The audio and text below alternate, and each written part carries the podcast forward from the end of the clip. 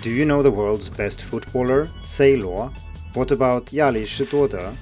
You probably do know them, even though you might not realize it.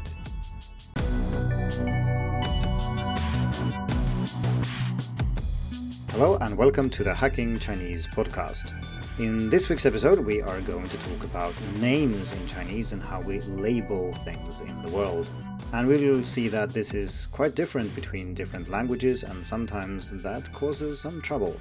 To get us started, I have recorded a small dialogue, and I will first play the dialogue in Chinese, and I will then explain it in English, or render an English version of it rather. 那个男生长得跟 C 罗一模一样耶跟谁一模一样？ C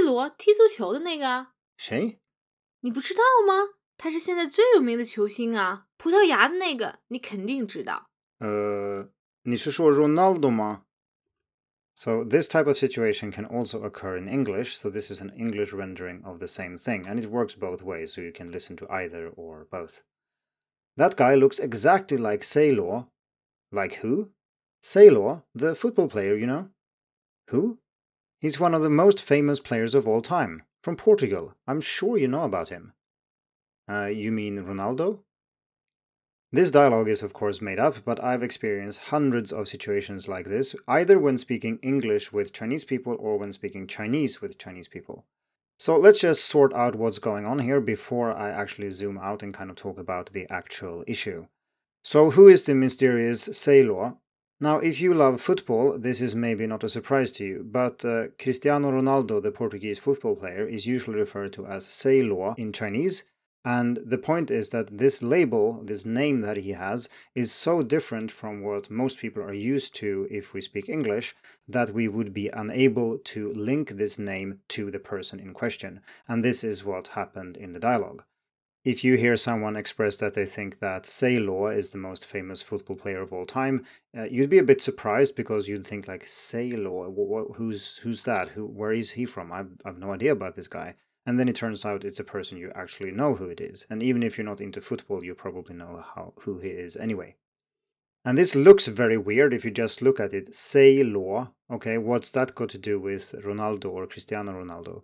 Uh, it's not as weird as it seems, actually. There are many, many football players called Ronaldo, after all. I looked at Wikipedia and there are 11 of them, most of them Brazilian. So if there are 11 people called Ronaldo that you might want to talk about, uh, it's not very useful to just call them Ronaldo, right? So in Chinese, we have the Luo, which is the first syllable of Ronaldo, although with an L instead of an R because, well, reasons.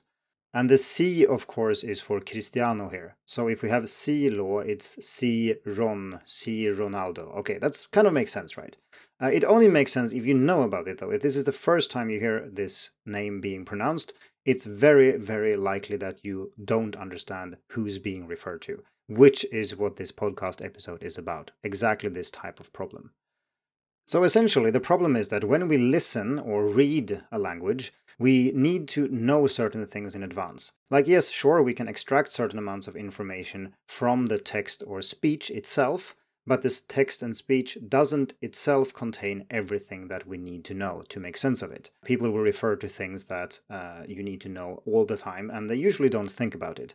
And the only time you do think about it is when it's in a foreign language like Chinese, and people use labels that are so different that you don't get them. And this is particularly pronounced when it comes to names.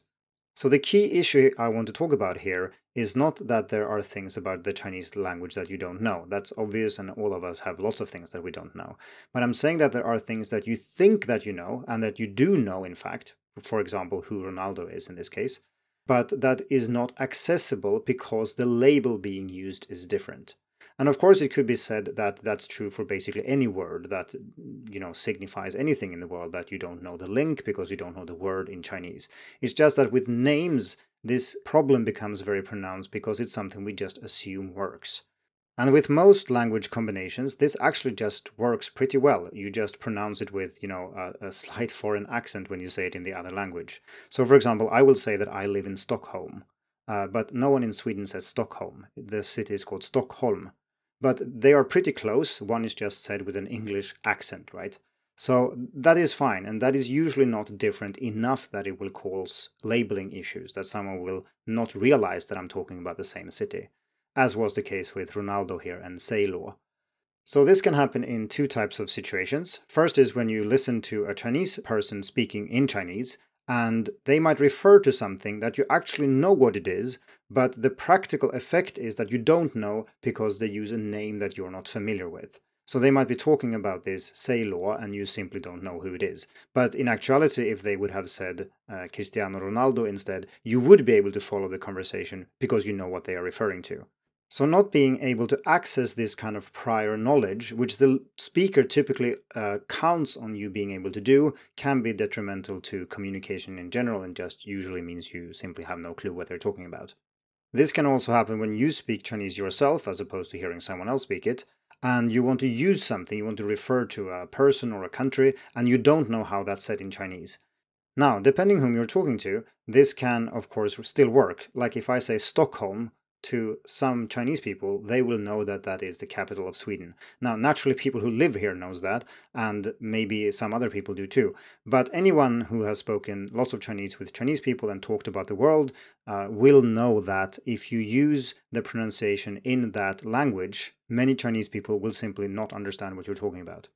And an example of this, although I haven't experimentally tested this, would be uh, Ronaldo then. So if you say Cristiano Ronaldo, Chinese people would sometimes be less likely to understand what you're saying compared to if you just say C Luo, which is a normal way of saying it. Of course, there are people who are interested in football or maybe uh, care more about this, who knows what his full name is and what his name is in Portuguese, but I wouldn't bet on it. If you've studied Chinese for a while, you already know this, but I still want to go through the basics here. Uh, the reason that these names are rendered uh, in what we would consider strange ways in Chinese is because that we need to write foreign names with Chinese characters using syllables that are actually part of the sound inventory of Mandarin in this case. So while we in English can just take a name in, say, Portuguese and just write it in English and pronounce it in something in a way that makes sense to us, uh, that we can't do that in, in Chinese, or that's not the way it's done. Uh, instead, you choose characters that closely or as closely as possible uh, match the pronunciation of the name. And because Mandarin only has some 400 syllables, this means that our options are quite limited, and sometimes the result is therefore not very close to the original name. That's not always the case, though. Some of them are actually very good. So, for example, if someone says that they love the music of Beethoven, uh, you should be able to figure out that that's Beethoven. It's actually very close to the original pronunciation.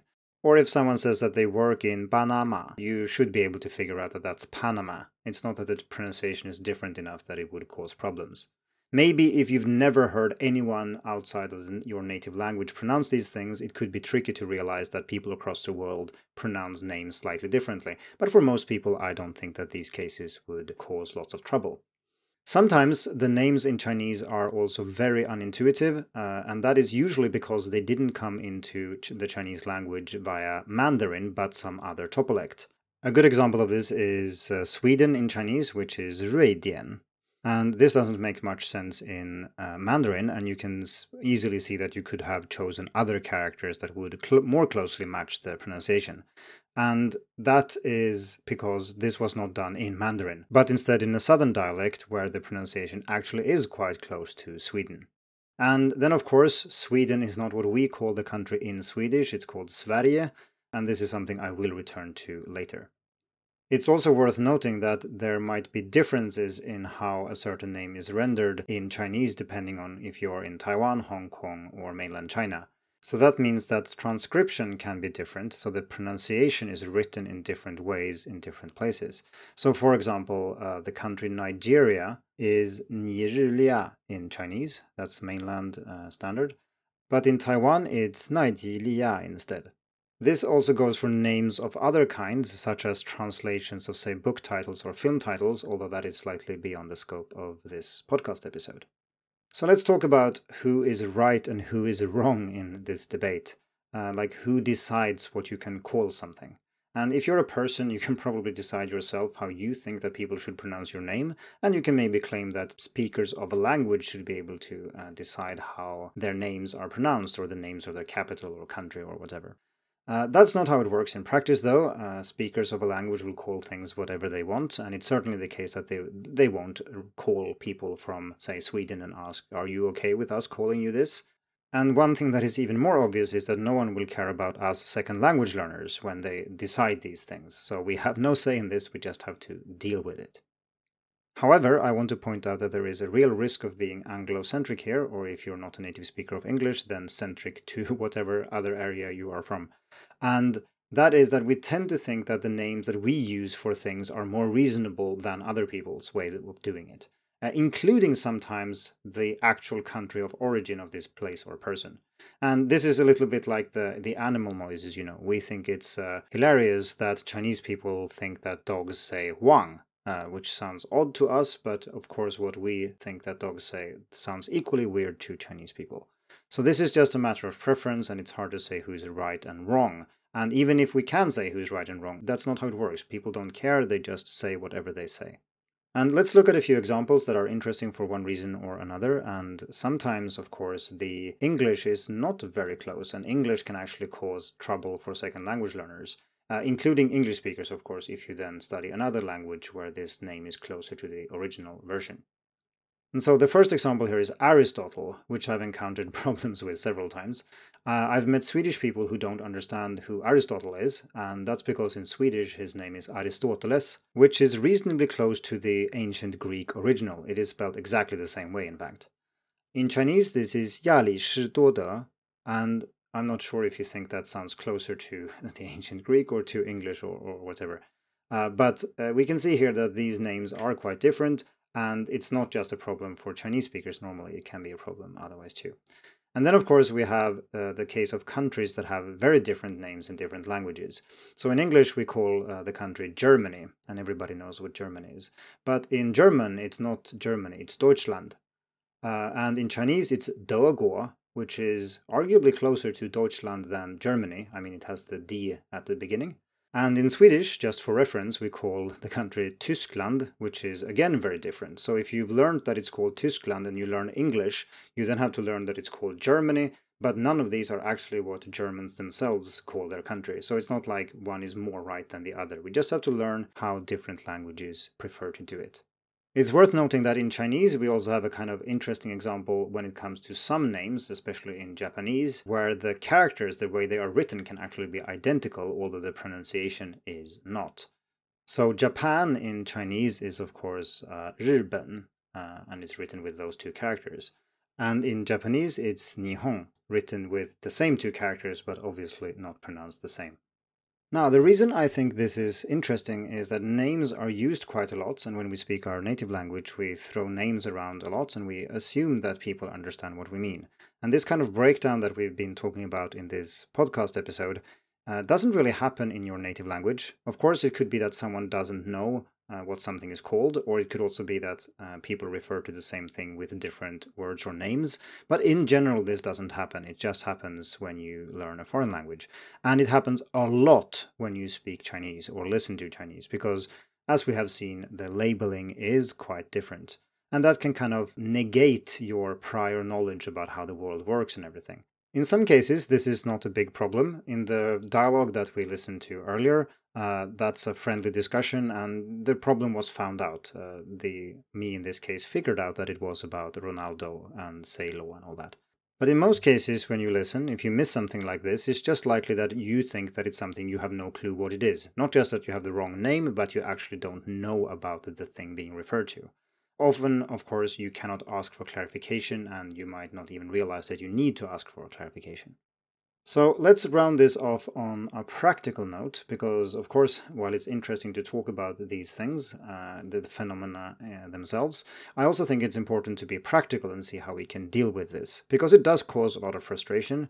I have been frustrated many times either by not understanding something I really ought to understand, or when speaking Chinese, that there is something very particular that I want to refer to, but I can't do it because I know it. Uh, I know the name in another language than Chinese, and the Chinese person I'm talking to doesn't realize what it is in Chinese, and then we cannot talk about it. And you have to look it up on, in a dictionary, and then you can do it. So, what to do? Well, I've identified three things that I think are practically ap- applicable. The first one is that when you speak with a second language learner of your native language, so not when you are speaking Chinese, but when, say, a Chinese person is speaking to you, or indeed someone from another culture. I mean, this is hacking Chinese, so we talk about Chinese more, and I'm talking in English, so those two languages will be involved. But uh, you get my point. If you are talking with someone who is not a native speaker of your language, realize that if you refer to something and they seem to not be able to understand what you mean, it could very well be that they do know about it, but they just can't connect to it because you use different names. And this is very true when you talk to people uh, from China. So if you have an educated Chinese person and you say something like Aristotle, you can be reasonably sure that they know who the Greek philosopher is, because Chinese people in general are fairly well educated about our philosophy, our culture, and all that, history and so on, whereas we tend to not be that educated in theirs. So they will know who Aristotle is, but they might not know him if you call him Aristotle. The second takeaway is that when you speak Chinese yourself and you want to refer to something and you're not sure about the Chinese name, well, first, of course, it's nice to learn the Chinese name, but provided that you don't know it, it can actually sometimes work if you just guess. So let's assume that you don't know how to say Nigeria in Chinese. I know I said how to say it earlier in this episode, but let's say you've forgotten about that or you don't know about it in, for some reason. You can just make something up that follows Chinese phonology on the fly. Like you use syllables that you know exist in Mandarin and you try to get fairly close to the original pronunciation. And this practically actually does work sometimes. I've done this many times. I say something in the original language or in English and the person does not understand. I then render my kind of fake Chinese transcription of the name and they are able to understand. They then correct my tones or something that wasn't quite right, and so on and so forth. And then we know what it is about and we can talk about it. Of course, there are official tables for transliteration or transcription into Chinese characters that you can look up if you want to, so certain sounds are usually transcribed in certain ways and so on. If you've studied Chinese for a while, you might even have internalized some of these without actually trying to, so your attempt at making up a Chinese name might actually be quite successful whereas as a beginner this would be almost impossible. The third practical takeaway is that if you're serious about learning Chinese, you need to educate yourself in Chinese. And I don't mean that you need to learn about Chinese language itself, grammar and vocabulary and so on. You obviously need that too. But when it comes to names, you need to know how Chinese people talk about things outside of China. And the best way I think to do that is to listen to people do it, of course, and talk with them. You can uh, study textbooks. So, for example, world history, uh, you know, geography, things like that in Chinese. You can learn about science in Chinese, so you learn about all the names involved there, and you can watch talk shows where they talk about celebrities outside of China, and maybe uh, programs where they analyze American politics and they mention all the politicians' names and so on and so forth. Whatever you are interested in. Okay, so in this episode, I have shared examples that I have encountered. Uh, I have, of course, many more, but it would be interesting to hear what breakdowns in communication you have experienced because of the issue uh, with names and how they are rendered in different languages. So if you have such a story, uh, chat me up on social media, send me an email, leave a comment on Hacking Chinese, or whatever you prefer. I'll see you again next week. Thank you for tuning in to the Hacking Chinese podcast. If you like this episode, please share it.